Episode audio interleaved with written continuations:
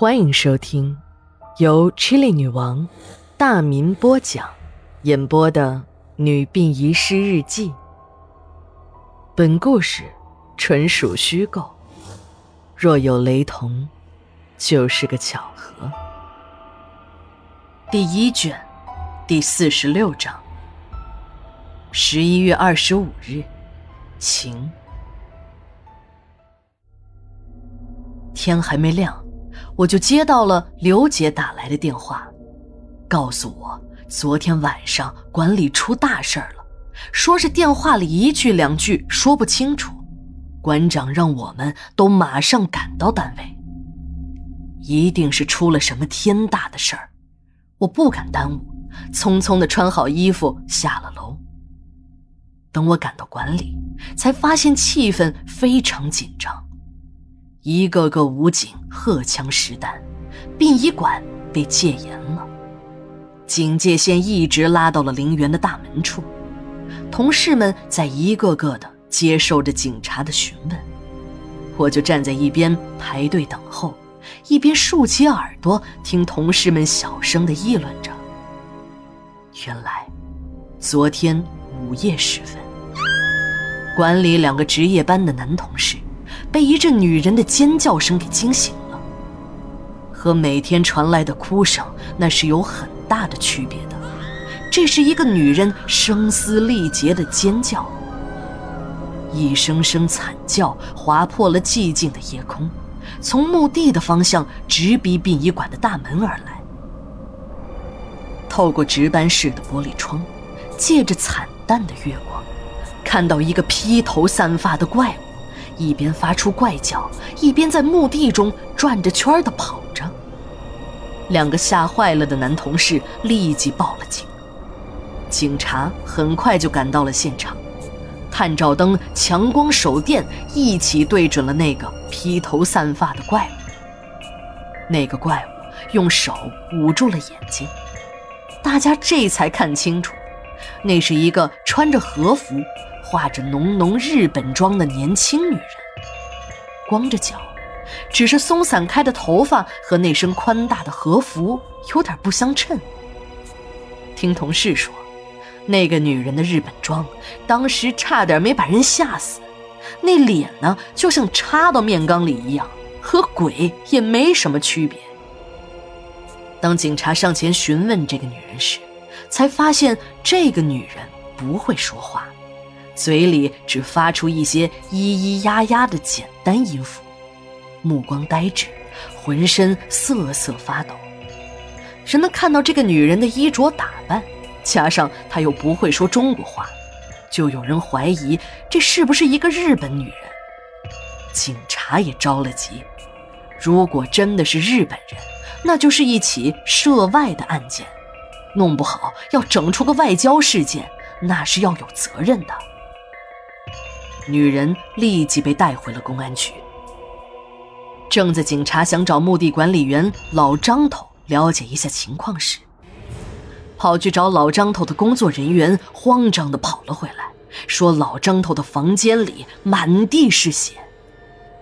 警察迅速地赶到了墓地的守卫室，只见小小的守卫室内一片狼藉，鲜血满地，墙上。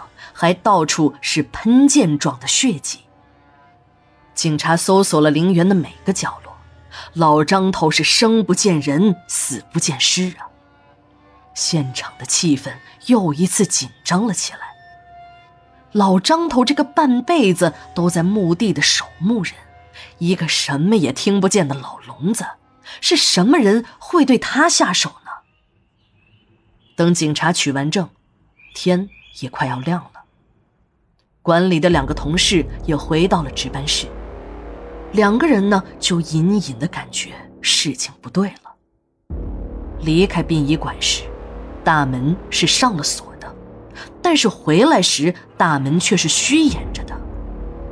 两个同事战战兢兢地检查了一遍停尸间，发现停尸间里水晶棺的配电室门被打开了，所有水晶棺的电源都被切断了。一个水晶棺的盖子被打开，两个人凑近一看，水晶棺内是空空如也，冷藏的遗体不翼而飞了。两个人当时就吓得是面如土色，跌跌撞撞地跑回了值班室。两个同事刚才只顾着害怕，回到值班室了，才想起来，那个丢失的遗体不正是孙浩的女朋友小薇吗？一想起那个穷凶极恶的家伙，潜入殡仪馆偷走女朋友的遗体，两个同事的手都有点发抖，迅速又拨打了报警电话。刚离开没几分钟的警察又一次来到了殡仪馆，一听说孙浩在这里出现了，这个危险分子手中又有枪，警察果断地采取了措施。在殡仪馆到陵园的周围，都拉起了警戒线。全副武装的特警在墓地周围进行了地毯式的搜索，然而却一无所获。警察呢，想到了殡仪馆的监控录像，到监控室一看，屏幕上都是一片雪花。警察顺着监控的数据线查找，才发现监控线路早已被人剪断。办案人员在查看了断线前的监控时，发现晚上十点十二分，一个黑影摸进了殡仪馆的办公楼。经过对比，这个黑影和孙浩的体型十分相似。史馆长把单位的职工都找回了单位，警察一个个的了解完情况，也没有什么特别有价值的线索。办案人员嘱咐我们。在案件没有查清之前，要执行保密条例，不要对外界透露任何消息，以免干扰案件的侦破。那个穿着和服神秘女人的身份终于查清了，办案人员都松了一口气。这个女人不是日本人，就更谈不上什么涉外案件了。警察翻阅了这几年来的失踪人口档案。五年前，一个离奇失踪的女孩进入了警方的视野。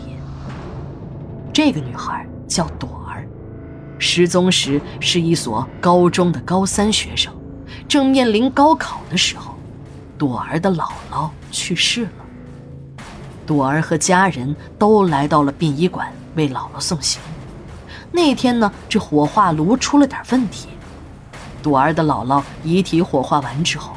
已经是晚上九点钟，刚从悲伤中回过神来的朵儿父母发现，不知道什么时候女儿不见了。刚开始，父母还以为女儿临时有事儿回学校了，就找到了学校，老师、同学呢都说没有见到朵儿回来，亲戚、朋友、同学的家里也都打听了个遍，还是没有朵儿的下落。这时。朵儿的父母才预感到出了大事儿，就报了警。警察在找，朵儿的父母也在找，亲戚朋友们也都在帮忙留意。但是五年过去了，一点儿朵儿的音信也没有。朵儿的爷爷奶奶因想念孙女儿，伤心过度，相继离开了人世。朵儿的奶奶在临终前。拉着朵儿爸爸的手说：“无论如何，都要把孙女儿给我找回来。”说完，老人流下了人世间最后一滴眼泪，眼睛还大大的睁着。朵儿的妈妈由于精神过度紧张，得了严重的精神病。整天是疯疯癫癫的，到处跑着找女儿，最后没有办法，就住进了精神病院。朵儿的爸爸一个人撑着这个残破的家，五十挂零的他早已是一头白发，满面沧桑。当接到警察的通知，赶到医院去认人时，朵儿爸爸一眼就认出了自己的女儿，但是。朵儿已经不会说话了，神情呆滞，跟个木头人似的，没有感情了。警察早已把朵儿爸爸留在寻人 DNA 样本库中的样本和朵儿的 DNA 进行了比对，证实这就是一对父女无疑。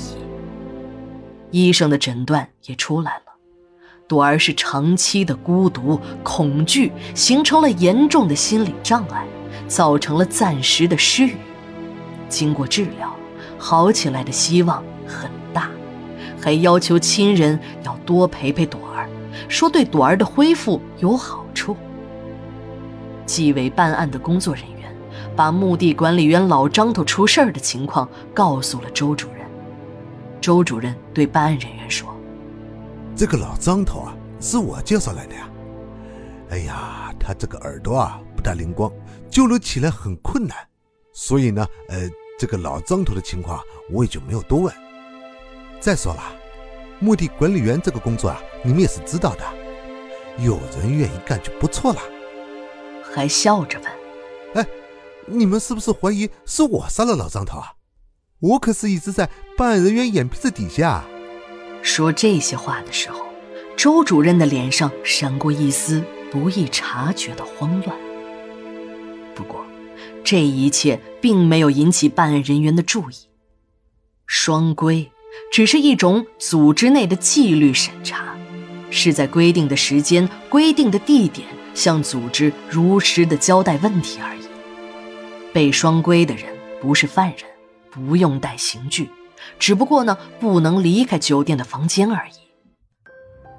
傍晚时分，办案工作人员为周主任准备好了晚餐，但周主任一直待在卫生间里没有出来。十分钟，二十分钟，半个小时过去了，周主任还是没有出来。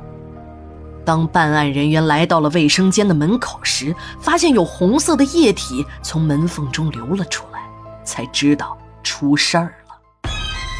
工作人员就强行撞开了卫生间的门，眼前的一幕让办案人员惊呆了。周主任跪在地上，上身赤裸，一把锋利的水果刀割开了他的肚子，肠子流了一地。周主任的脸上还在发出痛苦的狞笑，一只手抓着自己的肠子，另一只手挥舞着水果刀，随着一下下手起刀落，肠子一段段的飞了出去。血液、组织液、肠胃中的食物残渣的混合物一起向地面流着，一股股血腥的气味伴着周主任那扭曲变形的脸，差点把纪委的工作人员给吓背过气儿去。等警察和医生赶到现场，一切都晚了。周主任已经倒在了血泊之中。现场的恐怖惨烈，让见多识广的刑警们都皱起了。酒店的老板也在一旁不断的叹气：“哎呀！”真他妈倒霉呀！这个楼层以后全包给你们办案得了，你们不包，哪个客人肯住啊？追踪孙浩的那一组警察也有了进展。一大早，一家冷饮厂就来报案，说自己单位的一辆冷藏车呢，昨天晚上被盗了。警察迅速调取了冷饮厂的监控录像，马上就确认了那盗车贼就是孙浩。警察经过了简单的分析，推测孙浩可能是怕女朋友的遗体变坏了，就偷了冷饮厂的冷藏车。就从这辆冷藏车入手，案情也许会有突破。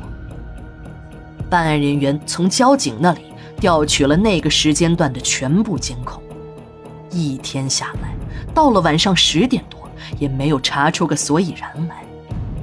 正在办案人员目不转睛地盯着屏幕，寻找着那辆冷藏车时，好消息传来了。海关缉私局打来电话，说在一处废弃的码头上发现了一辆冷藏车，车牌呢正好和冷饮厂丢失的那辆相符。据目击者称，今天早上，一个年轻男子开着这辆冷藏车来到了码头边。由于经常有冷藏车来这里运送海鲜，所以也就没太在意。后来看见一艘快艇把这个男子接走，男子上艇之前，把一个大袋子和一个大皮箱也搬了下车。目击者以为是走私毒品的毒贩子，这才报了警。等海关缉私队的快艇赶到，追到公海时，看到这几个人呢上了一艘不明国籍的海盗船。没等海关的舰艇接近，海盗船上的导弹发射架已经对准了海关的缉私船。好汉不吃眼前亏的道理，地球人都懂。缉私队只好暂时放弃了行动，等待更好的机会吧。公安局的会议室里，烟雾缭绕，侦探员们一个个是紧锁眉头，正在冥思苦想。穿着和服的神秘女人惊现午夜的陵园，双规中的陵园主任离奇自杀。人皮灯罩的制作者孙浩带着女朋友的遗体诡异潜逃，墓地的守灵老者活不见人，死不见尸。这一切的反常状况，让每一个经验老道的侦查员们都陷入了沉思。这时。刑警大队的高队小跑着进了会议室，马上行动！医院有新情况。十一月二十六日，日记连载，明天继续。